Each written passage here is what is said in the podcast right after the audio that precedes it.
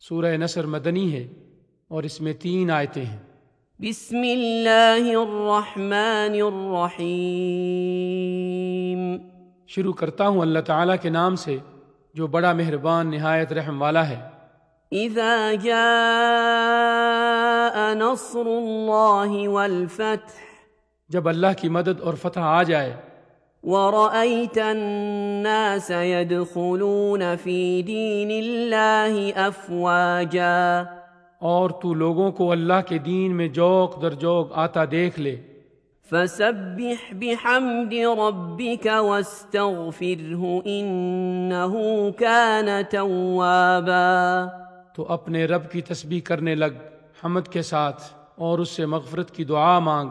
بے شک وہ بڑا ہی توبہ قبول کرنے والا ہے۔